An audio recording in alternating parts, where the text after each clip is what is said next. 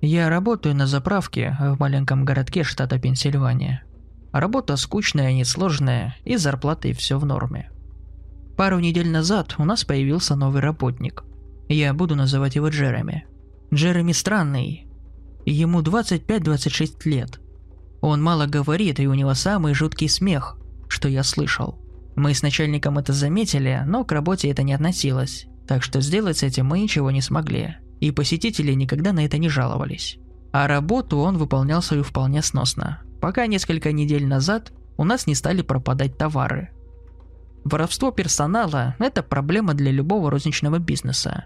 А на нашей сравнительно небольшой заправке всегда единовременно работал только один человек. Около двух недель назад босс стал замечать пропажи моторного масла. Сначала мы не досчитались нескольких канистр за раз. Потом стали пропадать целые полки и ящики из задней комнаты. Скоро у нас начали исчезать целые поставки, причем на следующий же день после их принятия. Это всегда происходило после с менеджерами. Начальник проверял записи с камер наблюдения каждый раз, но ему никак не удавалось поймать его на горячем. Джереми закрывал магазин, и масло на следующий день бесследно исчезало.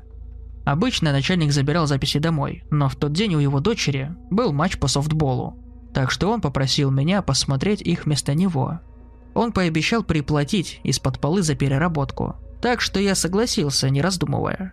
Всего у нас было три камеры, естественно, и кассет также было три. Ночь обещала быть долгой, но я пытался подкопить на отпуск, так что деньги были не лишними.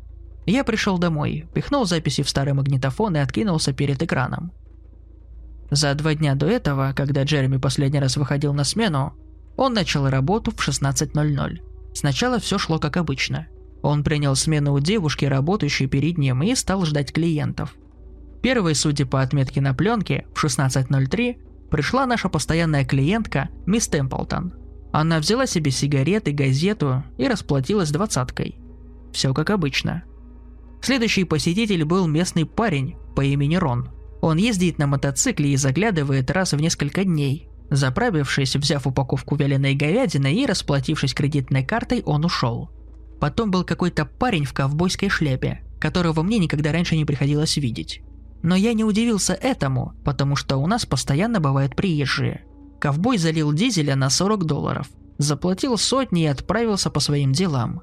Я откинулся и вздохнул. Скучнее выполняя работы, только смотреть, как ее выполняют другие. Тем не менее, предложение моего начальника было порядочным поводом продолжить смотреть. Все шло обычным путем. У меня сложилось впечатление, что если Джереми и крал масло, то он знал, что на него пали подозрения. Так что я не думал, что он будет настолько туп, чтобы засветиться с кражей на камере. Все шло как обычно до пяти вечера. В 17.03, видимо забыв что-то, вернулась мисс Темплтон. Хотя стоп, не забыла. Она купила ту же пачку сигарет и ту же газету, заплатив очередной двадцаткой.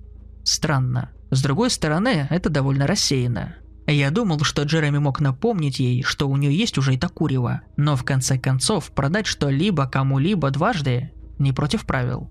Тут вернулся Шон, он купил очередную канистру бензина для своего мотоцикла. Позже я проверил внешнюю камеру, чтобы убедиться, что он брал бензин не для другой машины, и очередную пачку говядины. И снова заплатил кредиткой. Я решил, что это просто странное совпадение и ничего более. Мисс Темплтон забывчива, а у Рона может быть не один Харлей. В этот момент снова зашел парень в ковбойской шляпе. По моей спине пробежал холодок. «Не бери дизель, не бери дизель!» И я слышал собственный шепот, обращенный в пустоту комнаты. Но он взял. Опять на 40 долларов и опять дал сотню. Каждое его движение было идентично тому, которое он совершал в первый визит, вплоть до почесывания носа перед уходом. Либо этот парень богаче, у него круче грузовиков, и он только что перебрался в наш город, либо тут творится что-то действительно странное. Я продолжил смотреть. Весь следующий час посетители делали то же самое, что и за час до этого. Каждый посетитель. Я был на взводе, когда в 18.03 снова пришла мисс Темплтон. Снова купила сигарету и газету и снова расплатилась той же двадцаткой. Я уже был на грани срыва, так прошло еще полчаса, после этого я начал прокручивать пленку вперед. Все продолжалось. Каждый посетитель приходил вновь, ровно час спустя. Я знаю, что вы думаете. Этот подлый ублюдок Джереми зациклил первую часть съемки, но это не так. В кадр камеры попадает окно около кассы, и тени двигались в полном соответствии с течением времени. Активность Джереми также не была зацикленной. Он подметал и мыл полы, представлял товары на полках, словно занимаясь своими делами, которые можно было от него ожидать. Но покупатели продолжали и продолжали приходить раз в час. Я запаниковал. Я видел что-то чертовски неправильное, но не мог этого объяснить. Я промотал пленку до того момента, когда он закрыл заправку и пошел к машине. Он ничего не забрал с собой, но я продолжил смотреть просто, чтобы убедиться. Я промотал в последний раз до полуночи. Ровно в 12.03 на изображении из ниоткуда появилось лицо Джереми. Нет, он не вошел в кадр, просто в один момент магазин был пуст, а в следующий все, что я видел, было его лицо. Он смотрел не в камеру, а прямо на меня, я уверен. Я заорал и начал шарить вокруг в поисках пульта. Когда я вцепился в него, его лицо уже исчезло так же неожиданно, как и появилось. Вот кадр с ним, следующий уже без него. Мои руки тряслись как у сумасшедшего, но я все же включил следующую кассету с внутренней камерой, которая снимала противоположные точки. И я должен был увидеть, как он окажется в кадре. Я сразу же промотал до 12.03, но там ничего не было. Я должен был увидеть его, стоящего на стуле, или еще каким-нибудь образом зацепившегося за камеру, но его там не было. Он вообще не заходил в магазин после того, как вышел из него. Он не знает кодов безопасности, а сигнализации после его ухода не срабатывали. Однако в 12.03 я все-таки что-то увидел. Я увидел, как с полок разом исчезло все моторное масло. Все сразу. Точно так же, как и с лицом Джереми. В один момент оно на месте, а в следующий – нет. Я выключил магнитофон и пошел спать, но не смог сделать этого. Мое тело было измотано, но мозг работал как бешеный. Эта запись определенно была волнующей и жуткой штукой из всего того, что я когда-либо видел. Мне нужно на работу через несколько часов. Начальник сказал, чтобы я пришел с записями и дал знать, что я обнаружил, но какого черта на самом деле я смогу ему рассказать. У Джереми смена сегодня вечером сразу после моей, и босс думает прийти перед моим уходом и устроить намучную ставку, предполагая, что на видео я поймал его на краже. Понятия не имею, что мне делать. Думаю показать начальнику записи, но сам не имею ни малейшего желания смотреть их с ним. Никогда в жизни не хочу видеть подобное. В мою память впечаталось изображение Джереми, ухмыляющегося прямо в камеру. Никогда еще не видел такого жуткого выражения на человеческом лице.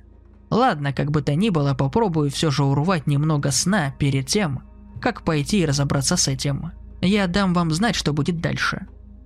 Пишу с телефона, заранее прошу прощения за ошибки. Мой начальник только что досмотрел последнюю кассету. Я сказал ему, чего ожидать, но к такому просто невозможно подготовить. Он, как и я, изрядно испугался. У нас есть чуть больше часа, чтобы собраться с мыслями, пока не придет Джереми. Но на самом деле мы понятия не имеем, что ему сказать. Он просто чокнутый, который любит красть моторное масло и пугать людей до чертиков. Или он что-то иное. Не знаю, насколько это безумно прозвучит, но кто-нибудь считает, что он может управлять этими временными петлями. Но босс говорит, что он никогда не замечал на записях подобного, но то, как лицо Джереми выпрыгнуло после полуночи, заставило меня задуматься о том, что он знал, что я буду это смотреть. Такое чувство, будто он хотел показать мне, на что он способен. Он как будто рисовался, он улыбался в камеру, как ребенок, который хочет показать тебе свой песочный замок. Или что-то в этом роде. Не знаю, возможно это прозвучит безумно. Я хочу еще раз поговорить со своим начальником, чтобы мы оба успокоились и обсудили наши дальнейшие действия. Я напишу вечером, но у меня очень плохие предчувствия. От Джереми ни слуха пытались дозвониться до него, но телефон выключен. Мы вызываем полицию. От Джереми ни слуха. Пытаемся дозвониться до него, но телефон выключен. Мы вызываем полицию. От Джереми ни слуха. Мы пытаемся дозвониться до него, но телефон выключен. Мы вызываем полицию. От Джереми ни слуха. Пытаемся дозвониться до него, но телефон выключен. Мы вызываем полицию. От Джереми ни слуха. Пытаемся дозвониться до него, но телефон выключен. Мы вызываем полицию. Вот черт, черт, черт, черт. Я только что добрался до дома и прочитал свои предыдущие записи. Все происходящее начинает иметь все меньше и меньше смысла. Вот что я смогу добавить. Джереми не появился, и мы решили вызвать полицию, как вы уже знаете. Однако, когда я взял трубку, солнце уже зашло. Я не шучу, я действительно внезапно отключился ровно в 5 часов. Когда я смотрел на часы, уже было 21.33. Похоже, я застрял во временной петле Джереми. Затем вылетел из нее ровно в той же точке, если можно так сказать. Но потом стало твориться что-то совсем странное. Когда я пришел в себя, телефон у меня был в руке, но он был отключен. Не было даже гудков. Начальник все еще был здесь, но он не шевелился, просто стоял, будто окаменев. Я снова посмотрел на часы, но они также стояли. Секундная стрелка замерла на 12. Было ровно 21.33. Часы на экране кассы встали. Телефон молчал. Около кассы замер посетитель в ожидании, когда мой босс продаст ему пачку сигарет. Держу пари уже пятую пачку за день. Я сбежал оттуда, не закрываясь, не выключая свет. И извините, ребята, не прихватив с собой записи, чтобы слить их в сеть. Поверьте, тогда это было последним, о чем я думал. Наша заправка находится на главной улице, и по всей длине были припаркованы машины. Правда, есть один нюанс. Они были не припаркованы, а заморожены, так же, как и все остальное. Люди внутри сидели, как восковые статуи. Я сел в свою машину и стал молиться, чтобы она завелась. К счастью, она так и сделала. На полдороги домой время снова пошло. Статика из магнитолы сменилась музыкой, как и положено. И если судить по реакции ведущего между песнями, никто не заметил этой временной заморозки. Или что это там было. Я был единственный. Ну, полагаю, что и Джереми тоже заметил.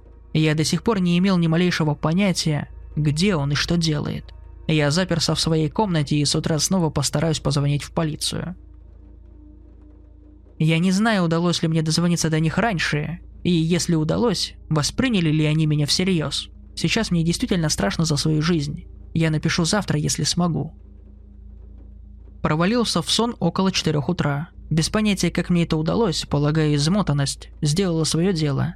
Утром я проснулся от звонящего мне в 6 утра начальника. Сам он очнулся, когда время вернулось в норму, и сразу же вызвал копов. Они приехали, и он все им рассказал. Местные полицейские весьма занятые ребята. Их куда больше интересовало пропавшее масло, чем что-то либо еще. Но мой босс решил завладеть их вниманием и не дал им уйти от темы. Поэтому они решили найти информацию о Джереми.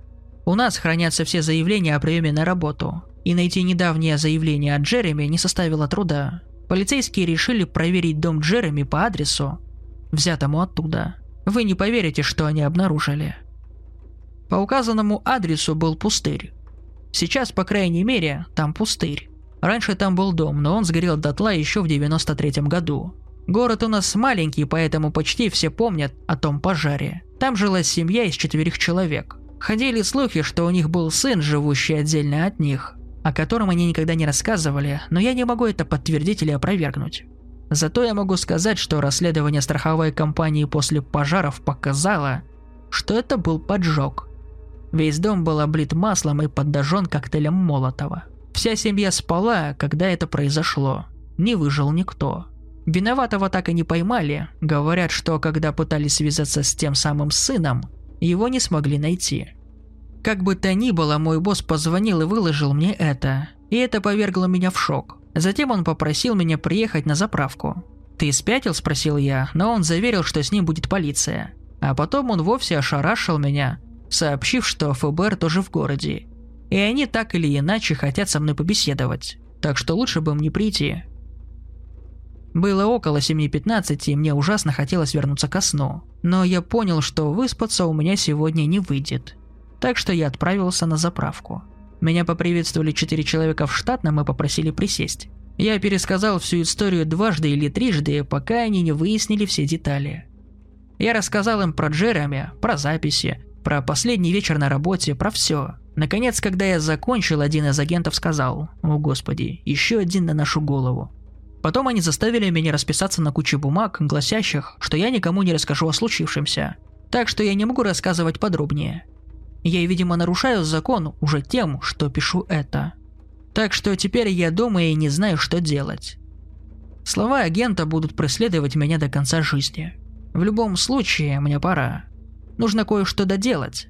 А потом мне нужно будет съездить на работу и забрать кое-какие видеокассеты. Мы с боссом думаем, что наш новый продавец Джереми, жутковатый парень, честно говоря, крадет машинное масло. И мне нужно будет проглядеть записи с камер, чтобы поймать его на этом. Не то чтобы у меня совсем не было дел, но начальник приплатит мне из-под полы за переработку. А я пытаюсь подкопить на отпуск. Так что деньги лишними не будут. Думаю, это будет несложно. Масло всегда пропадает после его смен. Я просто посмотрю эти кассеты, поймаю его на горячем, и дело сделано.